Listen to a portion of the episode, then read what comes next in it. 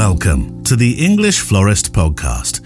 Today, Lindsey takes a walk with Maple and reflects on the wedding season starting. Shares some social media thoughts, the likes, the comments, the balance, perspective, validation, and importance of social as a business tool.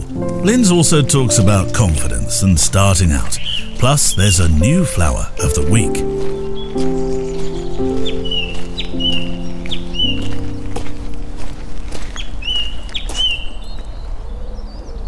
It's a song thrush. And it's singing its little speckled throat out. Good morning from Penwood. Um, I haven't been here for a while actually. Uh, it's just gone 7am in the morning. And um, I'm bringing Maple for a walk. We have not been here for about two weeks. And it feels lovely to be back. So, what have I been doing? Well, um, last week I spent, well, actually, uh, Friday before last, I went to Copenhagen with my husband, who was working out there, um, had a conference for four days. So I tagged along, bought my laptop, worked on the days pretty much that he was working, and then we took a couple of days off and we flew home last Friday. So we had a really lovely, lovely time, and it was, um, you know, my children have grown and flown the nest. So it was lovely to have that flexibility, lovely to have a window in the calendar where I didn't have a wedding that I could join him. So that was fantastic. Um, the dog went off to a sort of doggy daycare, somebody who um, specialises in having dogs in her home, their home, I should say. Maple had the best time, um, ran around so much. He came back super skinny. Um, so we're trying to feed her up at the moment because she's just got, she looks like we're starving her. But she did have a lovely time. Um, and then I sort of, we came home on the Friday. On the Saturday, I was straight back to work in the studio. I had to prepare for a small wedding showcase event on the um, Sunday. So that took me, that took up Saturday. Um, Sunday, I delivered the showcase event, cleared the showcase event, and then packed my bag. And my co florist in the studio these days is Fiona from Juniper Hill Flowers. She came over on Sunday night, and we got up about 5 a.m. Monday morning and flew to Holland, flew to Schiphol, and took the train to Leiden, um, where my Dutch, my main Dutch wholesale supplier, met us and took us on a lovely tour of the tulip season. It was just fantastic. So we did lots of tours um, over the two days, and Fiona got to see where our flowers are packed and sent to us. Um, it's it's just an incredible operation. Um, Hoek Flowers supply 52 countries in the world. Uh, most of their business, a good 40% of them, is made up here in the UK and Ireland. So we are a significant customer base for them, um, and they really do look after their um, their customers, florists like myself and Fee. Um, they're really invested in us and they really want to, well, I like to call it joining up the dots. So we get to meet the growers and we get to see how how floriculture in the Netherlands is it's like in their DNA. Um, it's been I don't know 50 60 years the government have invested in what they're doing and it's generations of families um, it's it's it's more industrialized I would say in that they have like significant warehouses and um, glass houses and the whole process is much more set up for volume of flowers. And obviously if, if you're supplying 52 countries in the world and it is the biggest hub of flowers in the world then you know they are really going for it. And I think it sort of explains a lot when for example, last week when I was collecting some smaller orders from my local growers here in, in West Berkshire, um, and I was talking about what I what flowers I needed for the coming weddings of uh, this month, this weekend, and and next month. And um, it's sometimes really difficult to um, get the supply and the consistency and the volume of flowers, which the Dutch just do so well. Um, and then, of course, they they sort of extend that um, process of bringing the flowers to the hub that is the Dutch auctions um, from Ecuador and Colombia and Ethiopia and Kenya, um, where it's much more believe it or not, environmentally sound to grow those flowers, put them on commercial flights and bring them over to Holland and transport them. I think we forget that, that they are, certainly this trip, they are really talking in terms of the environmental impact of what they do and what's best in terms of you know heat generation. It's better to be in one of the african on the you know growing roses in the african continent. Um, but with that comes complications. Some roses don't grow so well in altitude. And also the the, the um, socio-economic impact of giving those countries their workers you know a job, an income, um, supporting them with pensions, with you know um, hot meals for their their children. Um, so yeah, I'm going to pick this conversation up with Leanne, who is.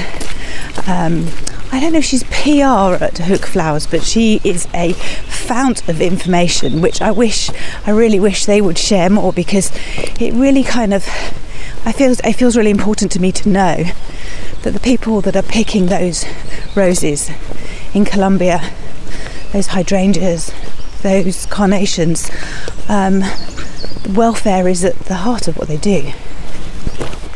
So yeah, we're going to pick up that conversation with Leanne and um, and really get her to share how it is out there, really, because she's really passionate about Colombia and the people who supply their flowers. Like, like, like so passionate. It's a real joy to hear, listen to her talk.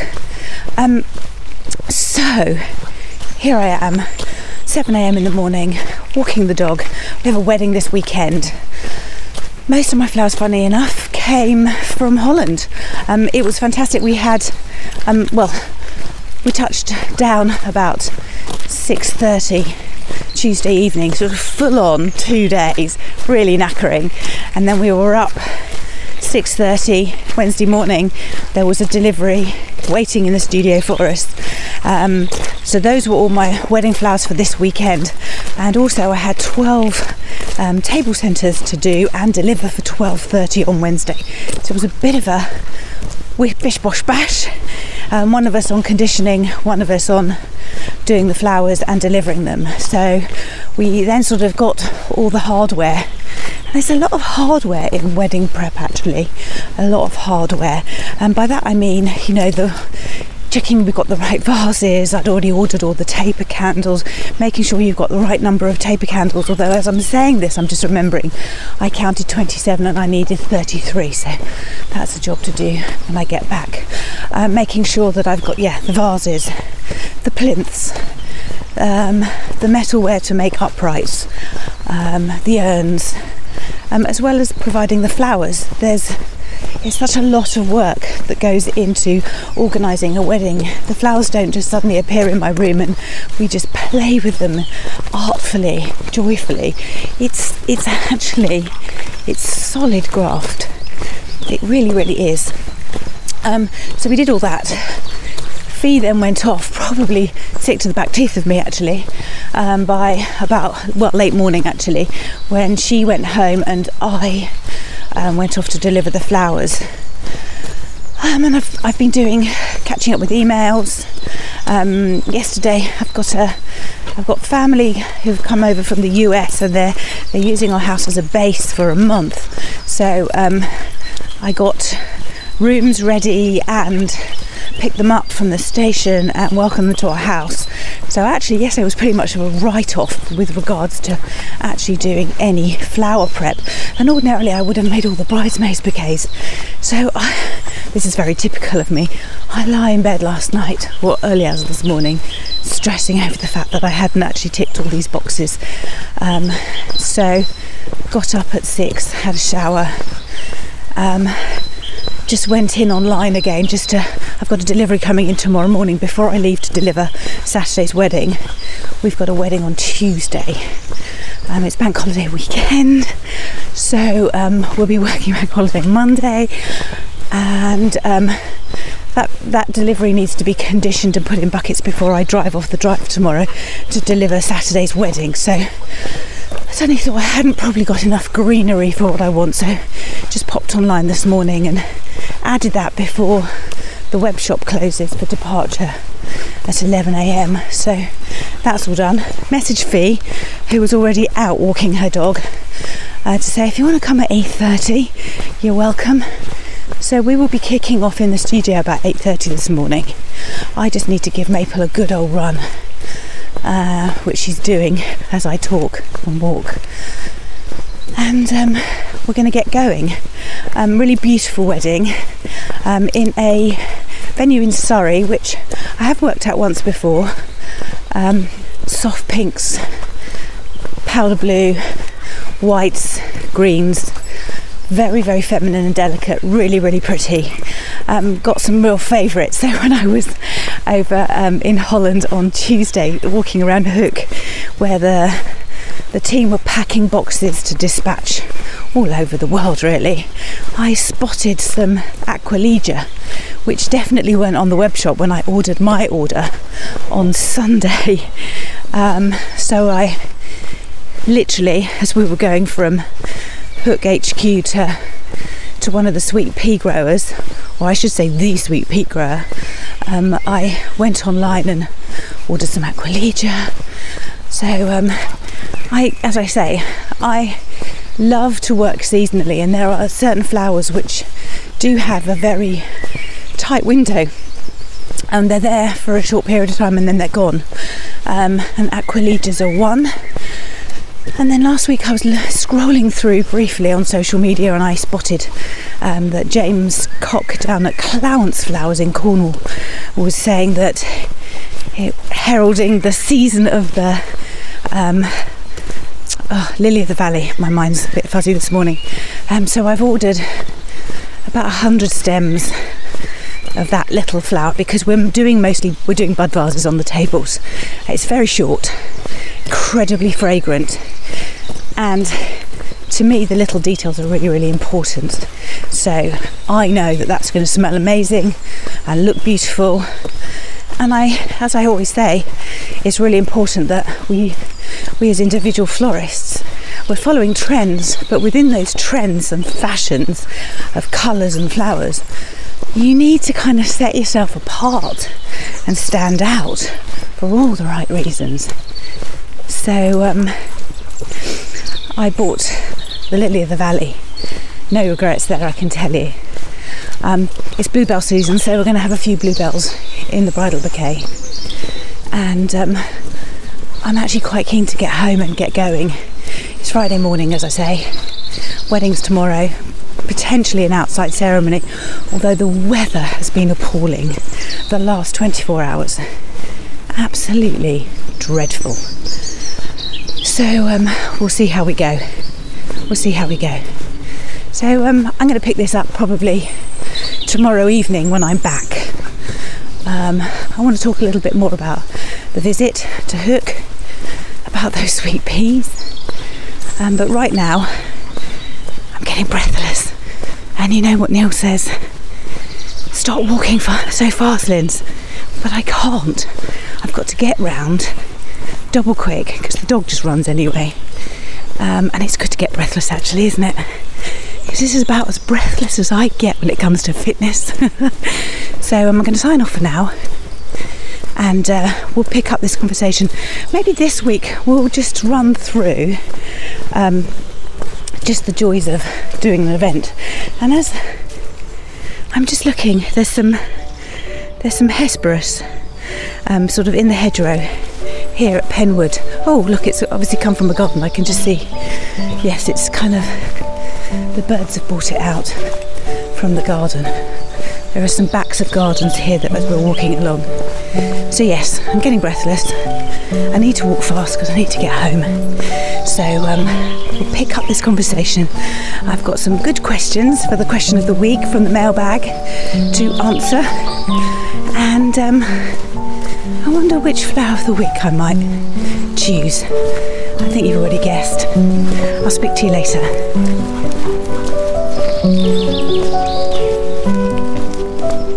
Go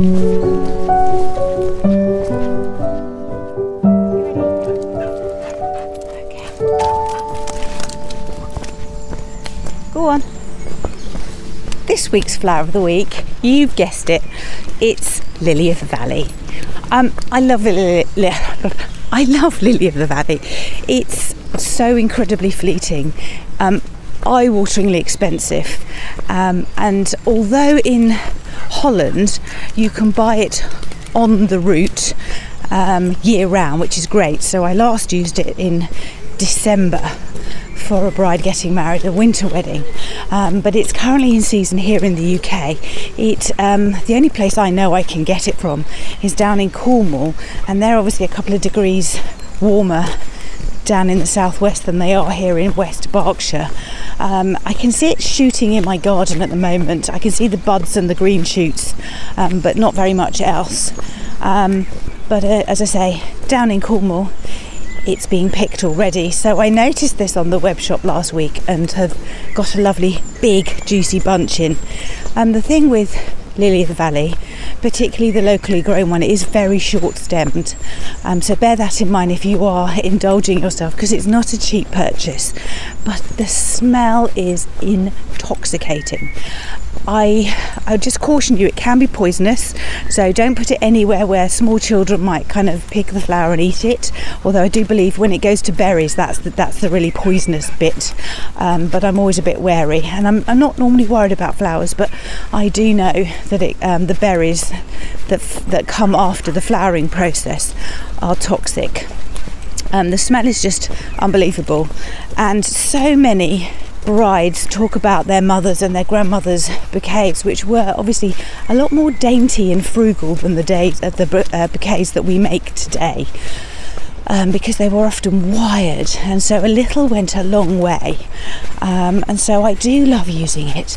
And as I say, the smell currently from these 100 stems or so is permeating another thousand stems in my studio.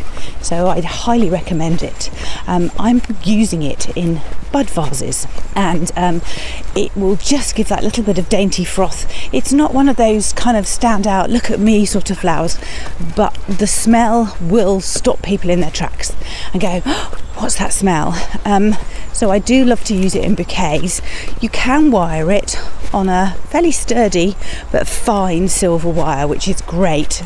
And so it's brilliant for teardrop and shower bouquets. And I tend to do it in little, wire it individually and then um, wire it in clusters so you get more, you notice it more for those of you that do wire. Um, and also you can wire it into buttonholes. Um, of late, the last couple of years, I like to put it into bigger bouquets, the more the more popular hand tied bouquets, um, and put it in a cluster of about five. And I don't know if you ever use those little um, tubes which are on sticks. Um, I tend to use those. They've got a little rubber stopper, um, and so you're actually pushing the stems of lily the valley into the tubes and then threading them into your hand tied bouquets. So you get, I do that in like four or five little clusters, or maybe threes, threes, fours, five, something like that, whatever you can get into the little tube. And then you get a little kind of frilly, kind of rustly bit of lily of the valley, and you get that scent, more importantly. Um, so yeah, it's an absolute favourite. Um, and whilst I'm here, I'm just going to say my other favourite for this time of year. Again, incredibly fleeting, but absolutely love it. And for me, it's a flower foliage, and that is Polygonatum Solomon seal. I have it growing in my garden, but literally the birds have just dropped little tiny seeds of it, and it started growing naturally. So tiny little bit but it's it's very green and lush in the lovely sort of lovely smooth um, pretty verdantly green leaves.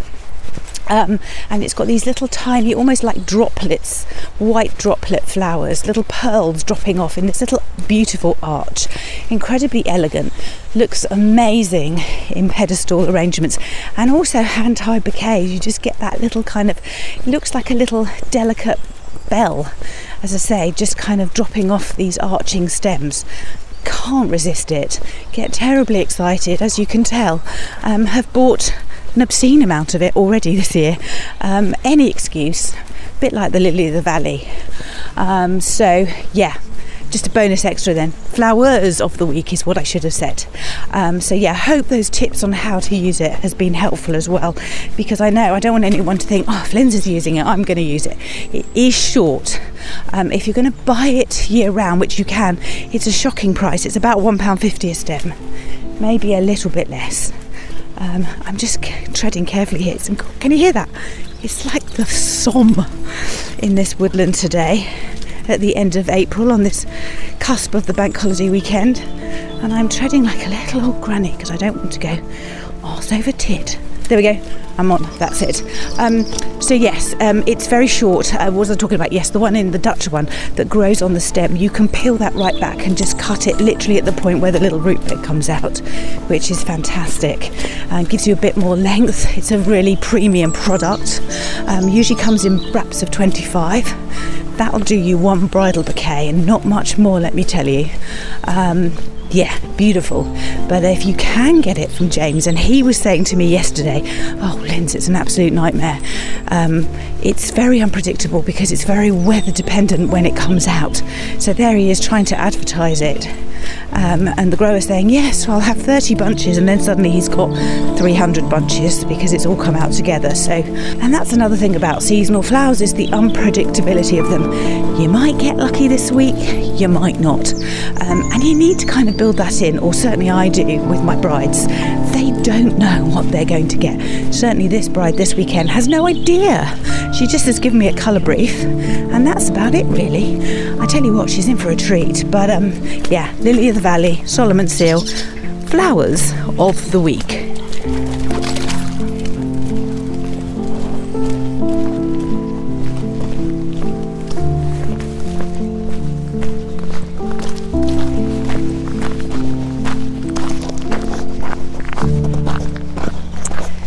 It's five o'clock, Saturday evening.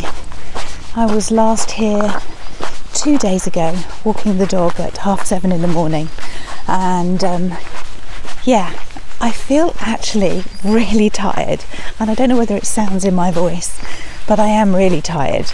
Um, I had a wedding today, um, but I had to get up super early.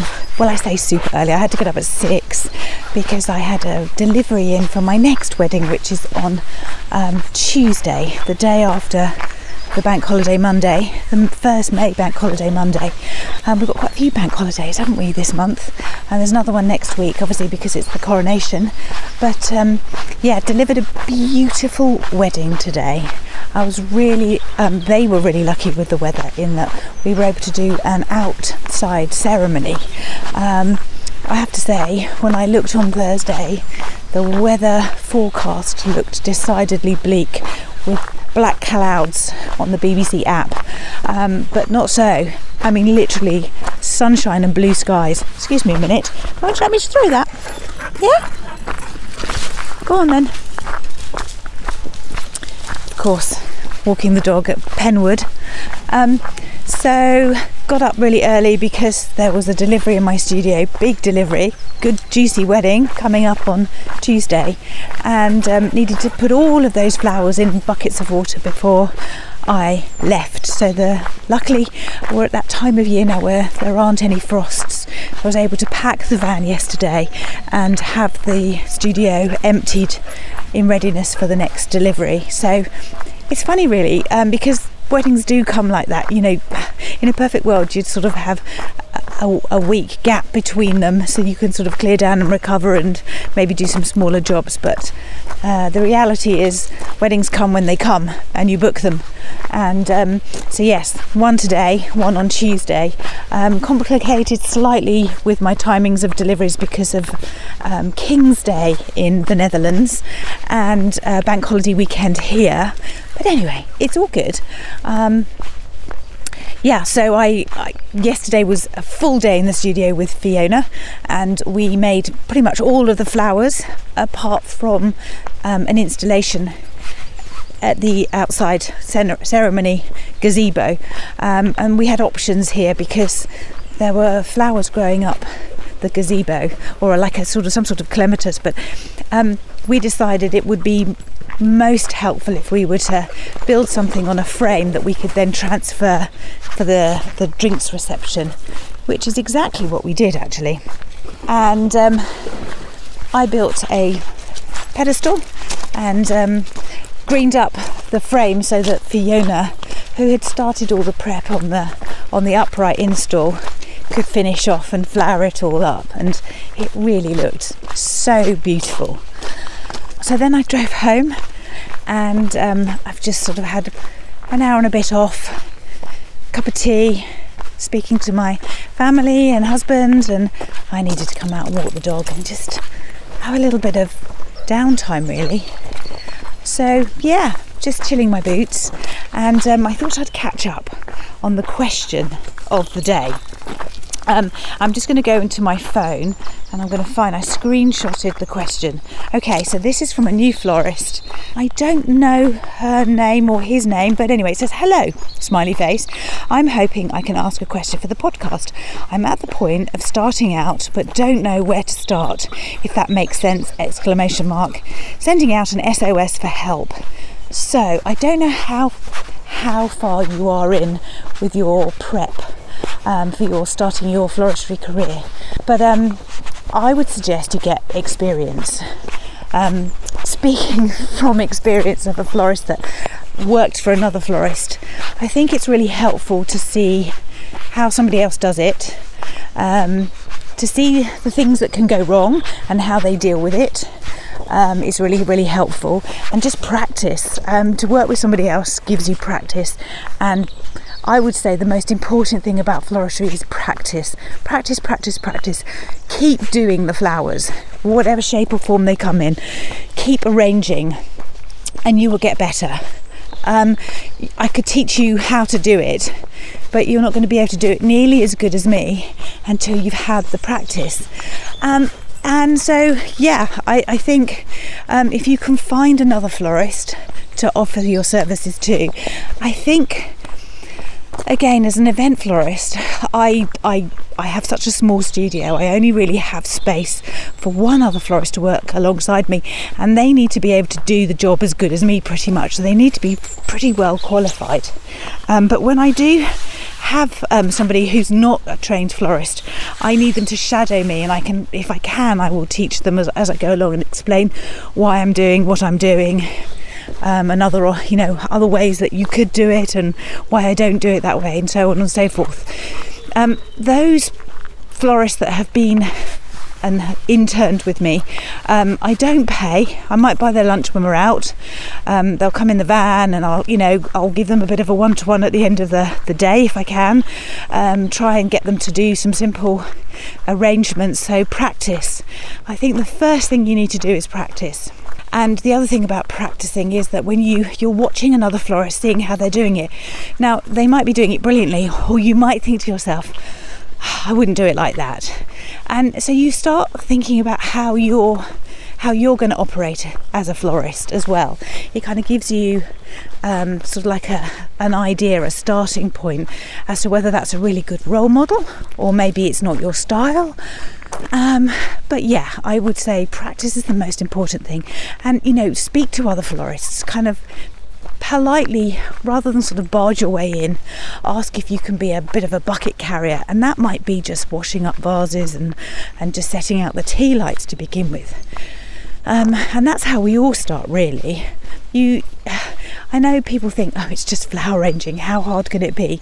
But actually, it's really quite technical because there are so many aspects to being a florist that we just don't really think about. Um, uh, some of the skills are choosing the flowers, um, knowing knowing when to get them in, when they're going to be open, um, on time for the actual event. Um, and if you're a florist and you're running a shop and you're doing bouquets, then obviously you the opening process needs to happen in the vase on the table of the recipient, of the customer, not in the studio. So different florists, different scenarios mean different types of flowers, for example. So maybe get experience working in a shop. Um, yeah, just wherever you can, try and work with somebody else, um, just so that you're sort of learning, learning, learning. And the more people you get to work with, the more you can see um, there are so many ways to arrange flowers, so many styles, so many techniques. None of them wrong, none of them necessarily right, but they're just different. Um, and people choose from people. You know, they. It's not always about making a beautiful bouquet. People buy from small businesses. It's often the people in those small businesses that inspire, that people connect with yes, you've got to have a product that you can arrange and do, but equally, it's as much about the people. So you can learn a lot from just freelancing and um, being an intern um, for another florist. So that's that's my advice as a starting point. And if you can, through that, meet other florists who are also freelancing, um, you can never have enough flower friends, in my opinion, because if you are working for yourself, and many of us do, it can be a really lonely place. Um, you can get a lot of self doubt, there's a lot of imposter syndrome, and um, some people are really good on social media at talking the talk and walking the walk, and some of us are rubbish at it. And you see somebody else looking super confident and putting up a picture of something, and you think, oh, oh, they're always doing marvelously well. They always get the best jobs. You know, it might not be as clear and simple as it might seem. And I think sometimes if you if you're talking to other florists, you get a perspective, a different perspective. Um, and I just think it's it's important to have support and and backup really. And I certainly have lots of lovely flower friends who are also event florists, just like me, um, who I can turn to, ask their advice and confide in, really. I think it's really, really important. Um, so, yeah, practice, make some connections with other people, and use social media to do that. Um, you know, connect with people, go on workshops. I find my group workshops are brilliant for that because we're all such lonesters in our normal everyday worlds. And then you put a group of florists together in a workshop. Oh, it's just such a lovely, warm, fuzzy feeling. Everyone's like, Yeah, I thought that too. Oh my gosh, is that how you do it? Um, and it's such a lovely thing. So maybe do some workshops if you can afford to um, and meet other like minded florists. I hope that answers your question. It's a starting point for sure. Um, and let's hope I'm making the assumption that you um, maybe haven't been trained yet, um, but otherwise, find yourself a really good course but nothing nothing is going to replace experience you know doing a course i see lots of courses that you know one week career change course you're not going to walk out of a one week or a two week or even a month long career change course into working as a jobbing event florist. It simply doesn't happen like that. Most of us have been building up our businesses over years, um, not months or weeks. Um, it takes a long time to establish a reputation, and also you're going to be walking into an environment in areas where there are other florists who've already got their foot in the door, who are already the go to florists. And yeah, competition is good. There's lots of it around me. And, you know, fair play if they get the job and I don't. It is what it is. It's competition, it's business. But, um, so yeah, if you're not trained yet, I would say maybe do a career change course or just find yourself a handful of really good florists that are florist teachers. Make sure they are actually experienced in what they say they're teaching. There are a lot of people running courses that aren't successful florists in the field that they're allegedly teaching, and I do question what they're actually teaching. If they're not out being event florists, how can they teach being, you know, weddings, how to do weddings, if they're not doing them all the time? because you know event floristry particularly weddings it's changing and evolving all of the time and so be be very choosy about who who actually teaches you and what they're actually teaching you and whether their own experience stacks up with the with you know with the the skill set and the experience um, and when you do find one do their courses, pick their brains, ring them out for all the information. Um, I think that's all I'm going to say for now. And um, if you have any more questions, please, please do what this lovely florist has done. Little Den Florist, that's all it said. I don't know your name. I don't know if you're a male or a female. Um, but thank you very much for your question. Really good one, and I hope I did it justice.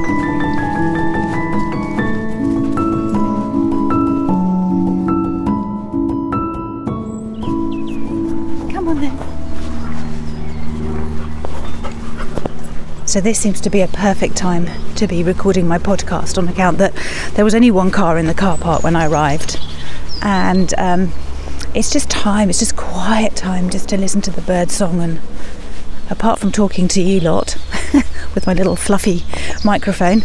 Um, it's just really nice just to be on my own with the dog. And that brings me nicely up to um, the fact that this is the last podcast for this season, and I will be back later on in the summer. And the reason for that is because life is getting a bit busy. I have got lots of things going on work wise, and to produce a podcast, to make it interesting, to have the guests on, um, to produce that every week is. Is, is just a bit too much for me to do what I consider to be a really, really good job. Um, and if a job's doing well, oh, what's the saying? If yeah, if a job's worth doing, that's it. If a job's worth doing, do it well. And I don't want to rush the podcast. I don't want to feel like, oh, oh God, two weeks have gone and I've got to record another one. So as I go into this wedding season, I'm going to pause the podcast of The English Florist. But that doesn't mean to say that you can't send me messages and ask me questions because those questions will form the foundation for the next series later on this summer. And I would like to thank you for listening. And I would love to hear your feedback actually too. Um, is there anything you would like from this podcast, particularly that I haven't addressed? Um, I would like personally to have more interviews. Um, I don't know about you, maybe you feel like it's quite reassuring to be chatting whilst this florist is walking her dog and just chewing the fat. Um, maybe that's quite a comforting thing. I know that is the feedback that I receive quite a lot, which is really lovely, and I do appreciate it. Um, it's um, it's been really lovely to have this opportunity just to record my thoughts as they arise. Um, and I'd like to thank Neil for so generously and so brilliantly editing and producing this podcast. Um, it's I think it's brilliant. I think the way he does it is fantastic, um, and I like I do like the spontaneity and the randomness of it all. And from what I can hear from you, lovely listeners, you do too. So I would like to just say thank you so much for listening and for tuning in and for asking for it to be brought back. Um, that was truly unexpected in the first instance. Um, yeah, so I just need time. Um, and I think that's one of the things that I was talking about in the very beginning is um, we work so hard and we have so many stimulations, so many things going on in our lives. Um, I sometimes feel like it's a bit overwhelming. Um, and you know to be successful you, you know you don't have to be doing something all of the time. I don't have to be recording a podcast all of the time to be a successful florist or to be you know a successful podcaster. People take breaks. And i need to focus on my weddings. I need to also focus on time off just for me um, i just need to have space to do other things in my life um, and so yeah i'm going to be just stepping back from the podcast. But life is still going on at a pace, trust me. So much going on. Very, very exciting things happening in my life. We're buying a lovely new house, and um, I need to think about that. And yeah, I just actually am running into a lot of weddings, and they need all of my time. And the time I'm not working on the weddings, I just need time just to be Linz and just to sit quietly, do my yoga, walk the dog, do some walking, all of those things. So, yeah, thank you for listening. Anyway, on to the next subject.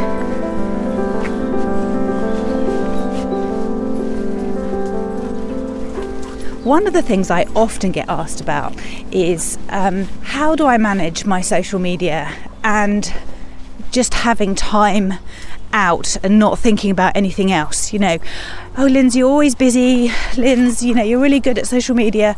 Um, it is a privilege to have so many followers, but at the same time, I don't want to be beholden to my social media platform. And so, over the last four or five years, I've become quite strict with myself.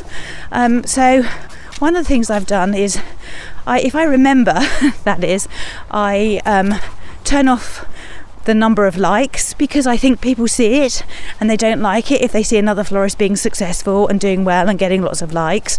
Um, for me, it means I don't qualify what I'm posting by the number of likes. I don't actually then seek out to find out how many likes I have um, because I think sometimes I post things, actually, all of the time I post things that I like, I think are like worthy, and they are often accompanied by words and thoughts to go with that picture or some thoughts that are in my head at the time. And not everybody will agree with that, and I welcome comments, so I never switch my comments off, ever, ever, ever. Because sometimes, even if they're unwelcome comments, I like to leave them there for other people to read, for them to make up their mind. And very often they will look at those comments and then privately message me and say, That's an outrageous thing, Linz. I can't believe that person wrote that and said that. Um, and I think that's really important that Negative comments give you balance and perspective. They measure what other people are thinking, especially when you get responses that say, "How dare they say that?" or they even defend you on the on the thread. Um, so I never turn off my comments, and I don't believe everything I read on social media. I think that's a really important thing too. Don't believe everything you see. It is a smokescreen some of the time, not all of the time. There are some magnificent and very genuine accounts, very funny accounts so I I'm not beholden to it. Um, I park my phone downstairs every day when I go to bed, and so I try and switch it off. I often have it on silent so I don't get a distraction when I'm working. I hear ting and I feel that need to look at my phone because I it swallows you in and you can lose hours looking at your phone when there's a whole world like I'm looking at at the moment just to kind of reflect and think things through and just being out in nature and just being somewhere else, doing something, I don't know, going to the gym, cycling your bike, whatever. I think it's really, really important that we don't look at our phones all of the time. And I've become more and more um, dedicated to holding off. But at the same time, I cannot deny the fact that having social media presence is really good for one's business. And so you share what you want to share, but don't feel like you are being validated by what you're posting. Um, and if you think about who your followers are, and for me, I have a mixed bag of just genuine flower appreciators, florists who are following me for inspiration and for kind of wise words of wisdom, and also my clients that are actually buying my flowers. And so my gallery is a mixed bag. I just post things that I want to post. Come on, puppy. That interest me, that engage me, and um, I just wanted to share, uh, you know, a few thoughts on how it, you don't have to be a slave to it. You don't have to look at it every single day. Um, for me, I don't always want to post a picture on my grid. I'd rather just do a few stories which are less quality, lesser quality, but just give a little window into my life. I think that's a really nice thing to do, um, and I would say that a lot of my my own followers really like that little window. So the other week I was in Copenhagen, and I was just posting things about the fact that I went for a cold water dip. It was bloody cold, but you know I think it gives a little measure of the person that you are. And as I said earlier on the question, people buy from people, and I'm a real person with a real life. I don't have a team of florists behind me backing me up. I don't have an accountant. I don't have an office. I work from a little studio. So I think it's really important that um, I sort of share the realness of who I am and what I do. And I think that is the value that that's the thing that people engage with is the fact that I'm a real person and I'm doing a real job and I say it how it is. Um, yeah, I do say it how it is a lot. Um, so I don't really use Facebook anymore. What I do do is I've linked my Instagram account to my Facebook page for the White Horse Flower Company. So those customers that are looking at Facebook predominantly will get to see that. Um, and if they want to direct message me there, they just get a reply that says I don't regularly look at it. And probably every six months I'll tune in and have a little look and see. Um, but they will get that message and hopefully they'll know that they need to, to email me. Um, so yeah, so that's what I do. Um, I don't actually look at Facebook even socially anymore. Um, I, when my children were small, uh, I always used to find it like. Uh, I don't know, people will be, I was like it to a certain degree. Look at me, I'm on holiday. Look at me, I'm doing this. Look at my little Johnny, he's just got 10 O levels or, you know, GCSEs, whatever they are. You know, look how proud I am. Oh, look at Margot, she's just got into the university. Um, blah, blah, blah. It's, it's smugness. And, uh, you just get bored of it. Added to which, if I did that with my children, they would have disowned me anyway. So um, I tend not to look at social media. Just occasionally, I'll post something, wish people happy Christmas or whatever, or something funny. Or I think last year I did a little bit when we were in our camper van, just little things on my private um, Facebook page and and private um, Instagram. Uh, so yeah, don't let it rule the roost give it space but manage manage your time manage that space. Don't let it own you. And i think that's what phones tend to do. They own you. They take over your whole life. You can't do anything without looking at a bloody whatsapp message. And what i'm trying to do is just kind of everything has its place. It is necessary. I love my whatsapps with my little groups of people that i are in various chats but I also need time just to sit down and read a book. I need time to sit at my desk and actually do my work and answer my quotes. And if I have my phone constantly on all of the time, if it's not social media, it's something else, you know. I, you know, wherever I am, I could be in the queue at the supermarket and I could be looking at my emails, and I think that's unhealthy. I think I need to be when I'm in the supermarket. I should be thinking about food and what I'm cooking for supper that night, and so I'm trying to compartmentalize these things for my own sort of calmness and mental health and sanity, really. So um, I think that's really important. And so I'd like to just end the podcast for this particular season with a little resume of my beautiful wedding that I've done today. Um, worked with Fiona, who is the freelance florist who's been working with me last year and this year, and hopefully next year, you never know, she might run away, um, who's a brilliant, brilliant florist in her own right. And um, it was so pretty. And I'm very mindful that I've, what I've realised over the last year or two is repurposing flowers has become standard now. So whereas I used to just deliver the flowers for the ceremony and then the reception, um, and then I would go home or set up the tables and, and go home. Now I always stay, almost without exception, I stay and move the, the, the wedding ceremony flowers, be that in a church or the ceremony, wherever that is, and repurpose them. And the reason being is because the cost of flowers is so expensive that people don't just fill the church with flowers and walk away and leave them. They can't afford to do that anymore. Um, that was standard 20 odd years ago when I trained as a florist. We used to spend Thursday doing the church flowers, Friday doing the, recep- uh, the um, table centres, and the church well, they just got left. We just didn't move anything at all. Um, I think that's a new normal.